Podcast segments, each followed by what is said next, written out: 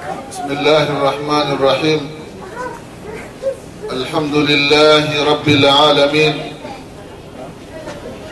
أشهد أن لا إله إلا الله ولي الصالحين. وأشهد أن محمدا عبده ورسوله وخليله وصفيه وخليله وخيرته من خلقه. صلى الله عليه وعلى آله وأصحابه ومن سار على نهجه واقتفى أثره إلى يوم ينفخ في السور فتأتون أفواجا. عباد الله رحمكم الله. أوصيكم ونفسي بتقوى الله فقد فاز المتقون. ndugu zangu katika imani baada ya kumshukuru allah subhanahu wa taala allah ambaye kwa rehma zake na mapenzi yake ametuwafikisha kukutana sehemu kama hii. Hii ni moja miongoni mwa neema za mwenyezi mungu subhanahu wa taala. Na bila mwenyezi mungu subhanahu wa taala kututakia kheri tusingelikutana sehemu kama hii tunamwomba mwenyezi mungu subhanahu wa taala atufishe kwenye majalisi kama hizi. Rehma na amani za allah zimwendee kiongozi wetu nabii muhammadin salllahu alaihi wasallam nabii ambaye kila jambo ambalo ni sababu ya kuingia katika pepo ya allah subhanahu wa taala ameacha anatuambia na akaelekeza njia za kupita hadi kufika katika hiyo pepo aliyoiandaa mwenyezi mungu subhanahu wa taala na kila jambo ambalo ni sababu ya kuingia katika moto wa allah subhanahu wa au kupata laana zake mwenyezi mungu tabaraka wa taala nabii ameacha anatukataza na akatoa tahadhari. Rehma na amani za allah zimwendee pamoja na ahli zake na masahaba wake na waislamu wote kwa ujumla watakaofuata mwenendo wake mpaka siku ya qiama tunamwomba allah subhanahu wa taala atujalie nasi pamoja na mashekhe zetu na wake zetu tu miongoni mwa hao. Ndugu zangu katika imani na kuhusieni pamoja na kuihusia nafsi yangu katika swala la kumcha allah subhanahu wa taala. Waislamu tutakumbushana baadhi ya mambo. Mambo ambayo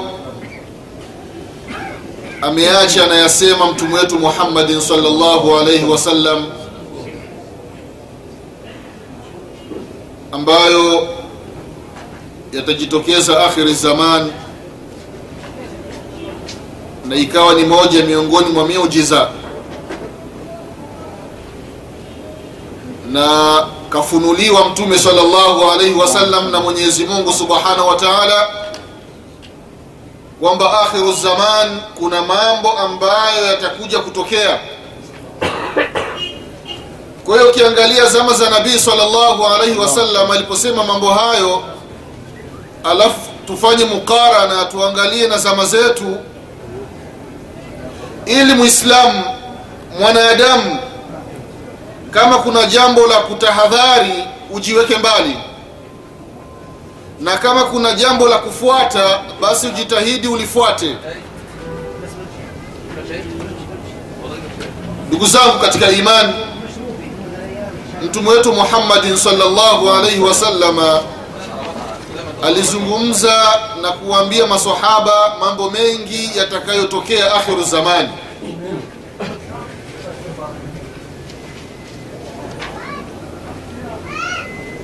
tukianza na hadithi ambayo kaipokea imamu lbukhari na imamu muslim katika sahihi zao hadithi ya sahaba mtukufu hudhaifa ibnu lyaman radiallahu anhuma ambayo wanachuoni mara nyingi wakiandika vitabu wanaiweka kwenye kwenye mlango wa fitan ili muislamu shekh talibu ilm unapofika katika mlango wa fitan uwe na tahadhari.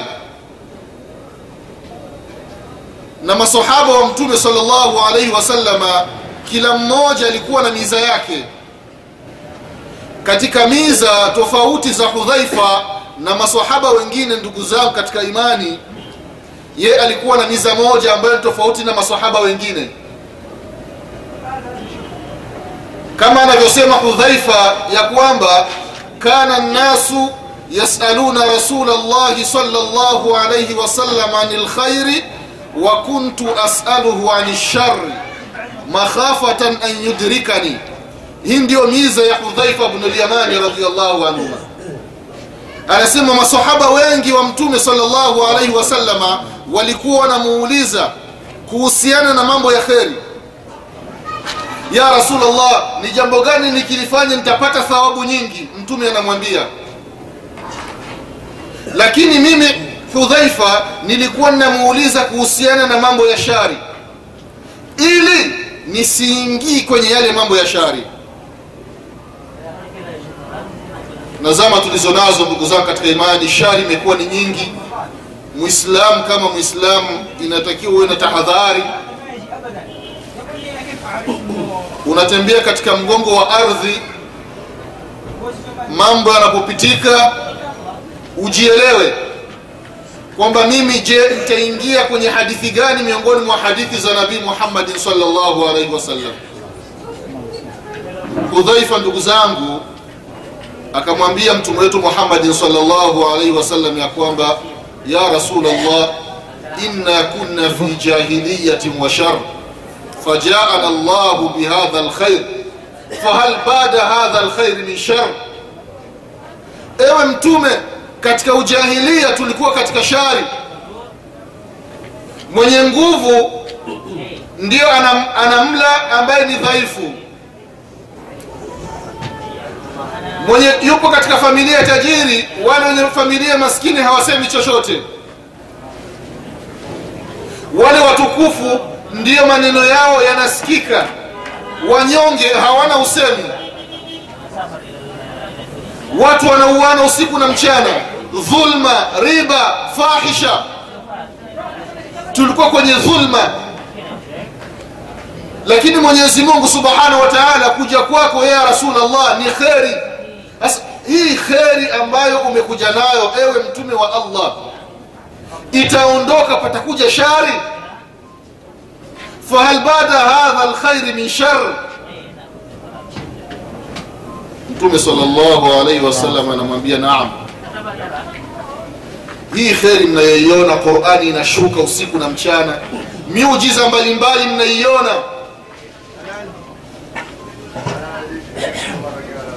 lakini kheri hii itaondoka.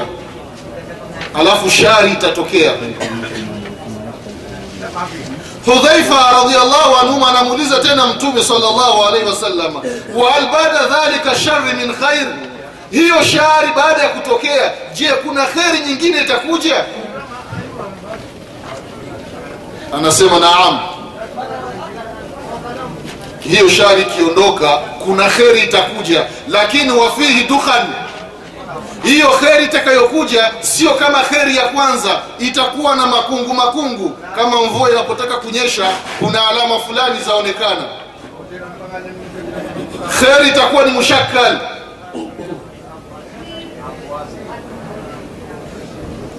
hudhaifa radiallahu anhuma anaendelea namuuliza mtume salllahu alaihi wasallam wahal bada dhalika alkhairu min shar hiyo kheri ambayo itakuwa haielewekieleweki baada ya kuondoka kuna shari itatokea tena. Mtume anasema naam. Unasun ala abewabi jahannam. Man ajabahum ilaiha kadhafuhu fiha. Patakuja katika riwaya duatun patakuja kutokea mashekhe maustadhi ala abewabi jahannama wamesimama katika vizigiti vya, vya, vya, vya, vya milango ya jahannam wamesimama mlangoni. Nyuma yao kuna moto wa jahannam. Man ajabahum ilaiha kadhafuhu fiha. Yoyote atakayewaitikia hawa mashekhe maneno yao wanamwingiza katika moto wa jahannam. Angalia haya maneno mtume salllahu alaihi wasallam. Toka yaseme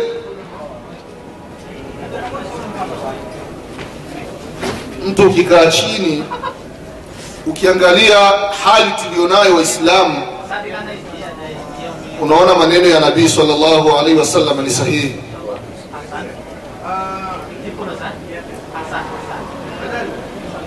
Watu wanaoingiza wenzao katika moto wa jahannam duatu mtume amesema ni duati ni madai. Watu wamesoma lakini wanawaingiza wenzao katika moto wa jahannam man ajabahum ilaiha kadhafuhu wanamtupa katika moto. Hudhaifa anamwambia mtume salllahu alaihi wasallam sifuhum lana ya rasul allah mtume hebu tuambie tupe sifa zao hao madai hao mashekhe hao maustadhi mtume salllahu alaihi wasallam anasema hum min bani jildatina wao si kwamba ni malaika au ni mashaitani hapa ni wanadamu kama sisi. Wayatakallamuna bialsinatina wanaongea lugha zetu. Kama ni waarabu wataongea kiarabu kama ni waswahili wataongea kiswahili. Lugha ambayo kila mtu anaifahamu.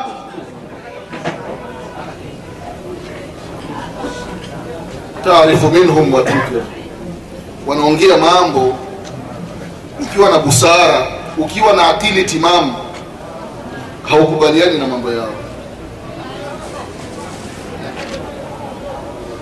Hudhaifa anamwambia mtume salllahu alaihi wasallam fama taamuruni in adarakani dhalik.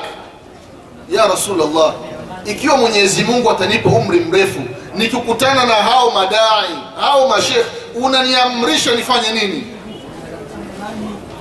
Akamwambia talzamu jamaata lmuslimina wa imamahum angalia sehemu kuna kikundi kuna waislamu wameungana wapo na kiongozi.